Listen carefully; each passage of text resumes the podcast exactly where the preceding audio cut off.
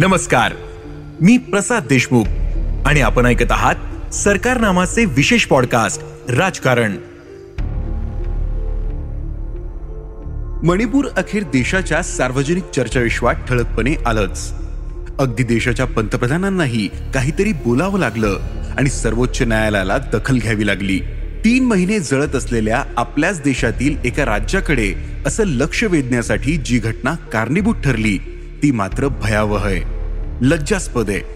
मणिपूर राज्याची सूत्र सांभाळणाऱ्यांसाठी आणि देशाची सूत्र सांभाळणाऱ्यांसाठीही हा काळा डाग आहे. लांछने. दोन महिलांना एक जमाव खेचून घेतो तोही पोलिसांकडून. त्याला विरोध करणाऱ्या महिलांच्या नातेवाईकांचा जागेवरच बळी घेतला जातो. आणि हे सगळं थांबवायची ज्यांची जबाबदारी ते पोलीस चक्क गायब होतात. आणि जमाव त्या महिलांना विवस्त्र करून गावातून फिरवतो. त्यांच्यावर अत्याचार होतो. हे सगळं संवेदनशीलता गोठल्याचं लक्षण. आहे त्याहून अधिक संतापाचं आहे ते असलं भयनाट्य सोसणाऱ्यांच्या तक्रारीकडे झालेलं दुर्लक्ष. त्यावर मुजोरीनं मणिपुरात तर शेकडो एफ आय आर दाखल होतात असे तारे तोडणारे तिथले मुख्यमंत्री. या गृहस्थांना अजून पदावर ठेवलंच कसं? असाच खर तर प्रश्न आहे एकतर आपल्या राज्यात महिलांची वांशिक संघर्षातून अशी विटंबना होत असेल तर जनाची नाही तर मनाची बाळगून पद सोडायला हवं. ते सोडतच नसतील. तर ज्यांनी त्यांना तिथं बसवलं त्या दिल्लीतल्या सर्व शक्तिमान सत्ताधाऱ्यांनी त्यांना दूर करायला हवं. मात्र आपलं कधी चुकतं हे मान्य नसलेलं अहममान्य नेतृत्व असेल तर अशा अत्यंत घृणास्पद प्रसंगातही राजकीय नरेटिव्ह कसं बनवायचं हे सुचतं. एकमुखानं देश या घटनेचा निषेध आणि ते घडवणाऱ्यांवर कारवाईची भूमिका घेत नसेल तर काहीतरी गंभीर बिघडलंय. ते बिघडत जाण्यात आपल्या राजकीय पोळ्या शेकताना ज्या प्रकारचं वातावरण देशात तयार केलं त्याचे निदान आपल्यापुरती तरी लोह वज्र पुरुष बनून फिरणारे दखल घेणार का? हा प्रश्न आहे. तिथं निराशाच पदरी पडते. याचं कारण व्यथा समजण्यापेक्षा त्यातून राजकीय लाभ हानीची गणितं मांडली जात आहेत. प्रचार आणि कारभार यातला फरक सुटला की जे होतं ते मणिपूरच्या निमित्तानं दिसू लागतंय. मणिपुरातील दोन महिलांवरील नृशंस अत्याचाराचे तपशील आता पुरेसे बाहेर आलेत.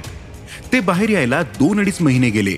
इथंच खरं तर सरकार नावाची चीज करते काय? त्याची सारी यंत्रणा सारा गुप्तचर विभाग मणिपूर आणि केंद्रातलं गृह खातं काय करतं? असेच प्रश्न उपस्थित करणारे. महिलांची विटंबना हा संघर्षग्रस्त भागात सुडाचा भाग बनतो. त्याचा हत्यारासारखा वापर होतो. यात तसं नवं काही नाही. मुद्दा जे डबल इंजिन सरकारची भलावणा करणारे सत्तेत खुर्च्या उभवत आहेत त्यांना आपल्याच घोषणांची तरी आठवण आहे का? बहुत हुआ नारी परवार अब की बार मोदी सरकार असा नारा देत सत्तेत आलेल्या आणि नऊ वर्ष सत्तेत असलेल्या सरकारला आता या प्रकारची अन्य कोणाकडे बोट दाखवायची सोय उरली नाही. हे ढळढळीतपणे याच सरकारचं अपयश आहे. हे सरकार सत्तेत येण्यापूर्वी जर देशातील कोणत्याही अधम कृत्याची जबाबदारी दिल्लीतील सत्ताधीशांवर असेल तर ती मोदी सत्तेत असल्यानं बदलायची कारण नाही. नऊ वर्षानंतरही यत्र नार्यस्तू पूजते म्हणून गोडवे गाणाऱ्यांना आपल्या सत्तेत बुडाशी काय जळतं हे अडीच महिने कळत नसेल तर प्रश्न विचारले जाणार आणि विचारलेच पाहिजेत.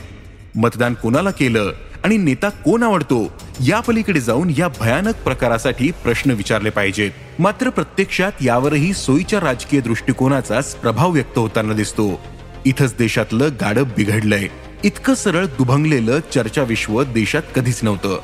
मणिपूर सारख्या एखाद्या राज्यात सर्व प्रकारच्या यंत्रणा कशा अस्तित्वहीन आणि कणाहीन बनतायत याचं उदाहरण बनतंय. मैतेई आणि कुकी या जमातीतील तणाव वांशिक दंगली आणि युद्धात बदललाय. मणिपूर हे दीर्घकाळ अस्वस्थता असलेलं राज्य आहे.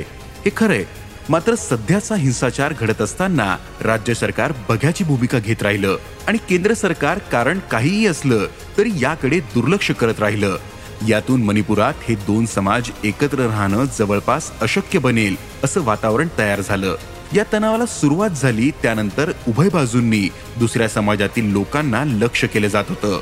म्हणजे घरं जाळणं प्रार्थनास्थळांची मोडतोड करणं दुसऱ्या जमातीच्या लोकांना ठार करणं असं सारं काही सुरू झालं. यातून राज्याची सरळ फाळणी झालीये. दोन महिन्यांपूर्वीच मैतीय बहुल असलेल्या खोऱ्यात कुणी कुकी राहायला तयार होत नाही. आणि तसंच कुकींचं वर्चस्व असलेल्या डोंगराळ भागातून मैतेही राहायला तयार नाहीत अशी अवस्था आली होती. इतका वखार तयार होतो तेव्हा तातडीनं हालचाली करण्याची गरज असते. मात्र त्या झाल्या नाहीत. यातून वाढत चाललेला द्वेष आता किमान माणुसकीचाही बळी घेतोय. याच राज्यातील सर्व कुकी आमदारांनी आता आम्हाला मैती सोबत राज्यात राहायचं नाही असा पवित्रा घेतला होता. यात भाजपचे कुकी आमदारही होते. दोन्ही बाजूंनी सशस्त्र गट हिंसाचारात उतरलेत. सीमावर्ती भागात या गटांकडे इतकी हत्यारं येतात कशी? हा आणखीन एक प्रश्न. तिथे यंत्रणा कोलमंडल्याचा आणखीन एक पुरावा तयार होतो. दोन्ही बाजूंच्या जमावाकडं हत्यारं कशी आली याची अनेक कारणं सांगितली जातात. एकतर राज्यातील पोलीस खातं दुभंगलंय. दंगलखोर कोणत्या वंशाचे? यावर कारवाई करायची की दुर्लक्ष करायचं हे ठरू लागलं तर यंत्रणेला अर्थ उरत नाही. हेच मणिपुरात घडतंय. पोलिसांकडून मोठ्या प्रमाणात हत्यारं काढून घेतल्याचं सांगितलं जातं. अशी हत्यारं दंगलखोरांच्या हाती पडावीत यात पोलिसांनी सहाय्य केल्याचा आरोपही केला जातो. यासोबतच मणिपूर हे सीमेवरचं राज्य आहे आणि तिथं अतिरेकी प्रवृत्तींना बळ देण्याचा प्रयोग होऊ शकतात. मोठ्या प्रमाणात सीमेपलीकडून खास करून म्यानमार मधील बंदुका आणि अन्य हत्यारं मणिपुरात पोहोचल्याचं सांगितलं जातं. म्यानमार मधील सशस्त्र गट कुकी समुदायाला मदत करतायत. आणि त्यांचा मैतेविरोधात हिंसेसाठी वापर होतोय असा मैतेईंचा आक्षेप आहे.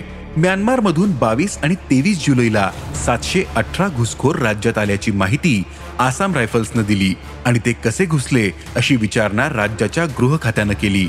आधीच या राज्यात म्यानमारमधून स्थलांतरित आलेत. मुद्दा असा की इतक्या संघर्षग्रस्त भागात खुल्याम घुसखोरी होते आणि घुसखोरांविषयी अत्यंत कठोर वगैरे असलेले केंद्रातले सरकार त्यावर काही उपाय करत नाही.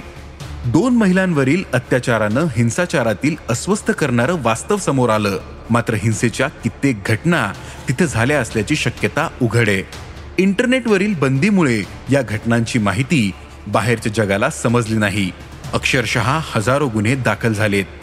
मात्र त्यावर कारवाई कधी होणार हा प्रश्नच आहे. दोन कुकी महिलांवरील अत्याचाराच्या प्रकारानंतर महिन्यानं त्याविषयी गुन्हा नोंद झाला. मात्र ते जगासमोर येईपर्यंत कारवाई झाली नव्हती. त्याची मुख्यमंत्र्यांना खबरबातही नव्हती. या साऱ्या हिंसाचारात शेकडो जणांचा बळी गेलाय. पन्नास हजारांवर बेघर लोक लष्कराच्या तात्पुरत्या निवाऱ्यात राहत आहेत गावागावातून घरदारं उद्ध्वस्त केली गेली आहेत प्रार्थनास्थळांचा विध्वंस केलाय. यावर कसलंही नियंत्रण मिळवता आलेलं नाही. याहून यंत्रणा कोलमडणं वेगळं काय असू शकतं? यातील अल्पांशानं जरी भाजपेतर पक्षांचा सरकार असलेल्या राज्यात यातील अल्पांशानं जरी भाजपेतर पक्षाचं सरकार असलेल्या राज्यात घडलं असलं तर कोण हंगामा झाला असता? आणि त्या सरकारलाही जबाबदार धरलं गेलं नसतं का? मग इथं मणिपूरच्या मुख्यमंत्र्यांवर इतकी मेहरबानी कशासाठी? याचं कारणही भाजपच्या राजकीय शैलीत शोधता येईल. कारभारातील अपयशासाठी भाजप मुख्यमंत्र्यांना बदलतो असा अलीकडचा इतिहास नाही. मुख्यमंत्री बदलले जातात ते निवडणुकीत त्यांच्या कामगिरीचा त्रास होईल असं वाटतं तेव्हाच. मणिपुरात निवडणुकांना चार वर्षाचा अवधी आहे. तेव्हा मुख्यमंत्री बदलून आपल्या पक्षाच्या सरकारचं काही चुकलं असेल हे कशासाठी मान्य करायचं असा मुद्दा असू शकतो. मणिपुरातील मैतेई आणि कुकी यांच्यातील संघर्ष खोलवर रुजलाय. या राज्याच्या सीमा म्यानमारला लागून असणं तिथं चीनला अशांतता राहावी असं वाटणं आणि डोंगराळ भागात जंगलात अंमली पदार्थांचा व्यापार मूळ धरणं अशी अनेक कारणं यासाठी दिली जातात. मात्र तत्कालीन कारण आहे ते मैतेई समाजाची अनुसूचित जमातीत समावेशाची मागणी. असा समावेश करावा असं उच्च न्यायालयानंही सुचवलं होतं. मात्र तुलनेत पुढारलेले आणि सुस्थितीत असलेले मैतेई अनुसूचित जमातीत समाविष्ट झाले तर सरकारी नोकऱ्यातील साध्या संध्या त्यांच्याकडे जातील अशी भीती कुकींना वाटते. आपल्या मागणीसाठी मैतेईंनी मोर्चा काढला. त्यावेळी दोन समाजात झटापट झाली. हे प्रकरण आता दोन समाजातील वांशिक युद्धापर्यंत पोहोचलंय.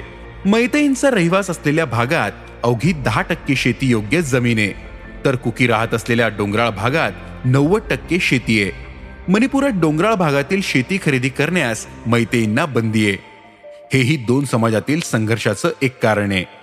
अर्थात त्या बंदीमागे तुलनेत समृद्ध असलेल्या मैतेई समाजातील लोकांकडून आदिवासी कुकींची जमीन मोठ्या प्रमाणात विकत घेतली जाईल. आणि ते भूहीन होतील हेही कारण. आहे बिरेन सिंग यांच्या सरकारनं डोंगराळ भागातून अतिक्रमण केल्याचं सांगून कुकींना हटवण्याची मोहीमच राबवली होती. यात देशाबाहेरून आलेल्यांना हटवणं हे कारण असल्याचं सांगितलं जात होतं. मात्र यातून बिरेन सिंह यांचं सरकार कुकींच्या विरोधात आहे असंच वातावरण तयार झालं. ताज्या संघर्षात बोगस बातम्यांच्या प्रचारानं भरच टाकली. फेक न्यूज आणि डीप फेक व्हिडिओ किती भयानक परिणाम घडवू शकतात याचं मणिपूर हे उदाहरण बनलंय. एका मैतेई महिलेवर अत्याचार करून खून केल्याचा एक व्हिडिओ तिथं पसरवला गेला. साहजिकच तो मैतेई समाजात संतापाचा डोंब उसळवणारा होता. पुढे निष्पन्न झालं की हा व्हिडिओ दिल्लीतील घटनेचा होता. त्याचा मणिपूरशी किंवा कोणत्याही मैतेई महिलेशी संबंध नव्हता. हे समोर येईपर्यंत वनवा पेटला होता. मणिपूर तातडीनं शांत करणं हा आता प्राधान्यक्रम असला पाहिजे. अमित शहा यांच्या दौऱ्यानं ते झालं नाही.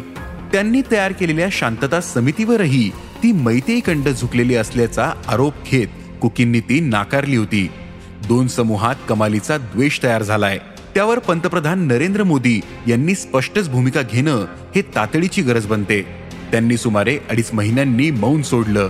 आणि तो महिलांवरील अत्याचाराचा व्हिडिओ व्हायरल झाल्यावर घडलेल्या घटनेबद्दल संताप व्यक्त केला.